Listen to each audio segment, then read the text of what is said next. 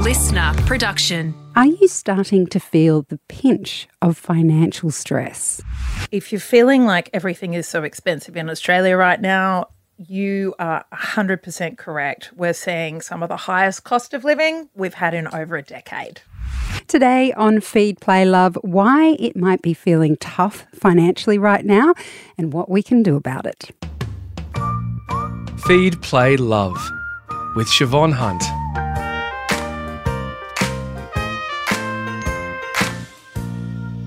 When you get to the end of a week, do you have much left in the kitty? Do you feel like you have plenty of leeway when it comes to bills, groceries, rent, or mortgage repayments? Because the truth is, the rising costs of living are really starting to hurt, and families in particular are feeling it. Kate Browne is a mum of two and Yahoo Finance Editor-in-Chief. Hi, Kate. How are you? Hello. Good, thank you. So let's start with your street cred. Where have you and your family felt the rising cost of living? Yeah, look, Siobhan, I joke about what's good copy in my day job makes me want to cry when I go home.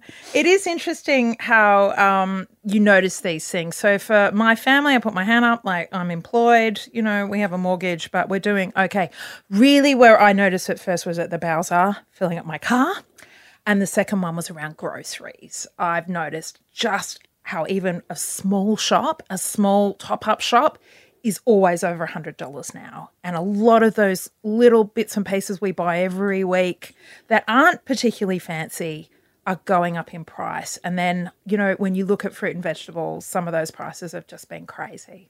It's so interesting because I think personally I am not that savvy with money. I just think things cost what they cost. And so for me, it's really crept up and I'm the one that manages our budget. And so every week my husband's like, why are we running out of money? Why don't we have any money in the bank? And I'm like, I don't know. It's just what life costs, but it wasn't like that before. So it's interesting you've pointed out that petrol and groceries are where you felt it, because that's where most families would feel it, right? Yeah, and we just saw some recent research last week that came out that showed that groceries are now the third biggest stress in Australian families' lives when it comes to money. Now, this time last year, groceries would have been on the list, but a lot further down. So the number one is housing, whether it's rent or it's mortgage repayments. Okay, that's kind of a no-brainer. The second one is energy. Energy prices are set to have increased by 50% by the middle of this year from this time last year. Wow. So they're kind of not a surprise, even though they're still shocking. But what was shocking to me as someone that looks at this day in, day out is that groceries, food, these aren't nice to haves.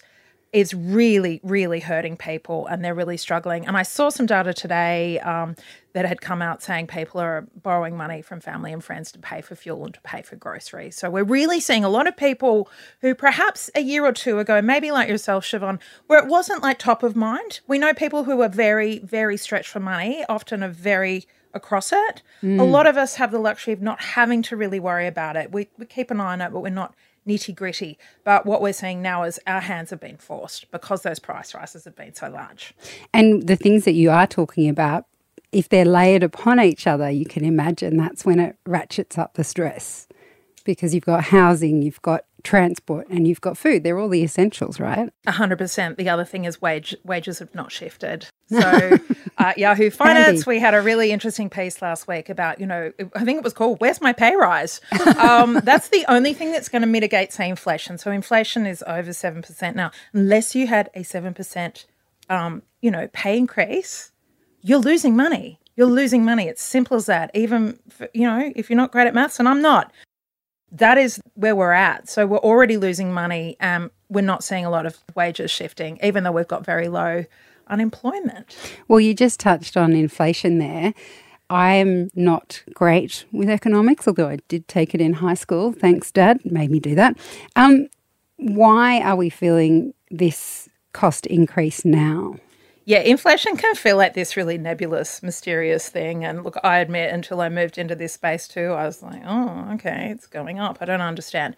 Basically, there's a few things that drive inflation and one is like supply and demand. So if you're wanting to buy something and there's a scarcity, the price goes up. And we're seeing that in our food because of things like climate change, because of extreme weather events, because of floods. With something like petrol, we're looking at the war in Ukraine.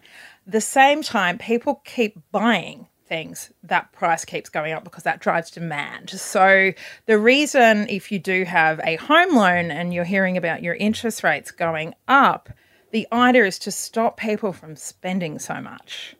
And that is a very blunt instrument. And economists make, say that. I've stolen that phrase for them because it is. And the idea is if you get people so strapped on their mortgages, they're going to stop buying other stuff. But so far, it hasn't been particularly effective. Why is that? Because I often look around and think, how are people even managing? Are we living on credit? And then, of course, you've got the repayments. So if interest rates are going up, your repayments are going to be higher. So how are people managing this? There's plenty of speculation about why. And often our spending data is on a bit of a delay. So, we are seeing a bit of it coming down. But it's usually on a 3-month delay. So, but secondly, and these are just theories that, people smarter than me and economists have floated, is that we're not used to being in this mode. For a long time now, interest rates have only gone down. Things have only cost less. You look at things like even a flat screen TV. I remember sort of 15, 16 years ago, they cost thousands of dollars. I think when I got the baby bonus, when I had my 15-year-old, the joke was you'd spend it on a flat screen TV. All those things have come down in price because of manufacturing, because of the way we import things. So we're used to things being available, very affordable, and interest rates going down. Look, our property market's crazy. Houses are really, really expensive in Australia, but that's probably been the main niggle, that and rent. But otherwise, life's been pretty good. We're all used to using credit, racking up a lot of credit, and things have been pretty rosy. We've had COVID, we've had the war in Ukraine, we've got rumblings of a potential recession in the US, and suddenly the good times are kind of over. And I think we've got to unlearn this. But if you think the good times have been rolling for 10, 15 years, that's a lot to unlearn. And you also got a whole lot of people that weren't even adults the last time things weren't good. Yeah, that's very true. And instant gratification. We haven't learnt how to delay that. Oh, we love that. Myself included, let's be honest. So what have you found in terms of families? We've mentioned where they're feeling it most, like in their groceries and the basic costs of living. So how are they coping? How are people generally managing this kind of financial stress? Something we've noticed at Yahoo Finance, which I think is really interesting when we look at the traffic on the kind of stories we do, is we've had a lot of traffic on things about how to access government payments, how to access emergency payments, how to access all this kind of stuff that's always been there. Now, what that's suggesting to me is we've got a whole lot of people who've never done this before. And they're the ones looking for information. I'll be the first one to say government sites aren't very intuitive. So, often people Google this. But people that are very much in that world and navigating things like Centrelink all the time, they are a lot more adept at this. So what that suggests to me is there's a whole new level of people who are not coping. The other thing we're seeing is a lot of interest in how to refinance a home loan because people haven't done that. They call this the lazy tax. I think it's an unfair phrase. The lazy tax refers to people that don't shop around all the time, whether it's for their energy bills, their home loan. I would say it's not because they're lazy. It's because it's very complex and time consuming. And before it was sort of, if it was good enough, it was good enough. Now people are moving for the sake of a percentage point or $50, when before that was a luxury that probably a lot of the middle class could get away with, and now they're not. And also, can I just talk about rent? Rent has gone through the roof. It is out of control in most of the capital cities, and there's a lot of scarcity in that market too. And, we're seeing more people renting than we've ever seen before, and these are people with families. So again, rent was something that you did for a few years before you bought a home. That's just not the case anymore, and rent is another massive issue that's really impacting on people's daily lives. And that's really frightening to think that your home is unstable. I mean, I'm stating the obvious there, but I think there have always been families in crisis that have needed support for housing. But to think that there are people who previously were quite comfortable and secure renting now going, I can't even afford to pay, you know, are people making choices? I know the elderly used to make the choice. You'd see articles where the elderly were making the choice between having the heater on and buying the groceries for the week. Do we know if it's got to that point? We definitely know that's getting to the point for a lot of people. Something else, again, we've covered at Yahoo Finance is there's a lot of reports about sort of tent cities starting to form in Queensland. Some are in places where they've had a lot of floods and other issues, but not all. So again, this speaks to a scarcity. Another thing that's worth mentioning is COVID. So COVID really threw a spanner in the works on how we live, how we work. A lot of regional areas had a lot of people from cities make the tree change or the sea change because you can work hybrid, you can work from home. Rents in those areas have skyrocketed. I know even in Hobart, which is, isn't a regional city, it's a capital city, rent has gone through the roof and it's left a lot of people that have lived there their whole lives, with nowhere to live. We're seeing this up and down the coast. We're seeing this in like sort of nice regional cities as well. That's a huge issue. You've got the issues with bushfires, with floods. I can't even keep up with how many of those are going on at the moment. So all of this drives into a scarcity and also rental issues. Another really interesting thing, Siobhan, is I did read a study the other day that said our rental system is one of the most broken in the world for comparable countries. We're a nation of people whose landlords probably only own one investment property. So they're kind of amateurs. A lot of Australians own an investment property. That was always encouraged, which means they're fairly amateur landlords. Like they might go through an estate agent to manage that property, but they're not managed in a way that they are kind of in a more macro sense in a lot of other countries. So those people are feeling the heat. They've got interest rates going up, so they're passing on rent. But this is where things become tricky, and we also see a lot of churn. So people that might buy a place and rent it out to someone might sell it 2 years later. So this is where you've got renters. This report said most renters have moved at least once and some up to 4 times within a 5-year bracket. Wow. So not ideal if you want to be in a community, put down roots, start a family, do all that good stuff if you're always transient. Yeah, especially for kids. All right, now we've talked all about the grim stuff.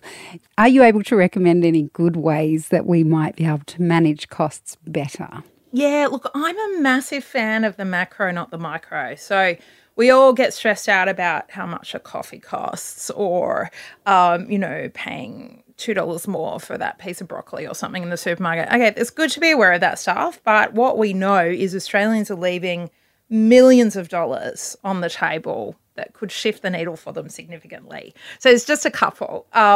One is unclaimed funds. Unclaimed funds are like if you changed banks or you moved house, where there might be a bit of money sitting there that you're not aware of. The government holds it in trust.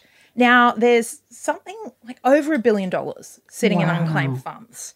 And it's so easy to check. You can hop online, just Google unclaimed funds for your state, and you put in your surname, the street you lived in, and it'll throw up whether you've got any money owed or not. And you can click it and transfer it. And I know can hear people typing away as you speak.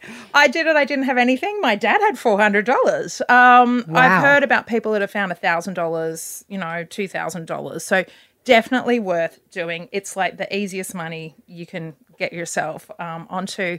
Another one is looking at those big costs. If you have a home loan, look at refinancing. Even half a percentage point is going to make a huge difference. It's actually not that hard to do. Just call your lender, ask for a better deal. If they say no, hop online, have a look at what's out there. I refinanced my home loan last year and instantly saved $6,000. Wow. And I reckon it took 4 hours over 6 weeks. It was a bit of, faffing about, but for $6,000. Yeah. That's a lot. Better than stressing out about my $5 coffee, right?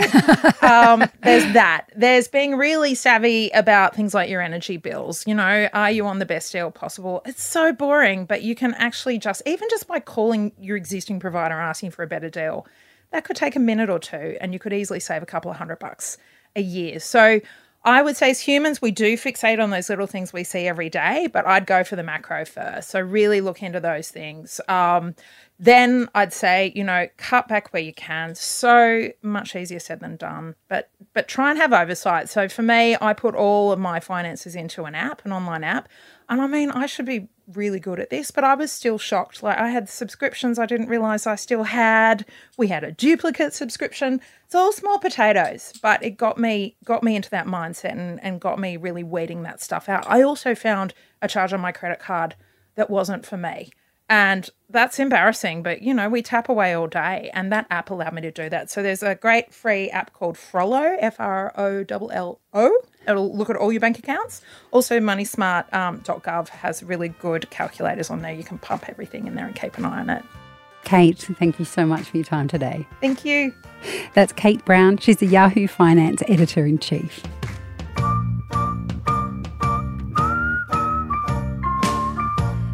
I hope you enjoyed this episode of Feed, Play, Love, a listener original podcast. If there's something you'd like to learn more about, email me at feedplaylove@sca.com.au. I'd love to hear from you. For more great kids and parenting podcasts, check out the Listener app, and don't forget to follow us. I'm Siobhan Hunt. See you next time.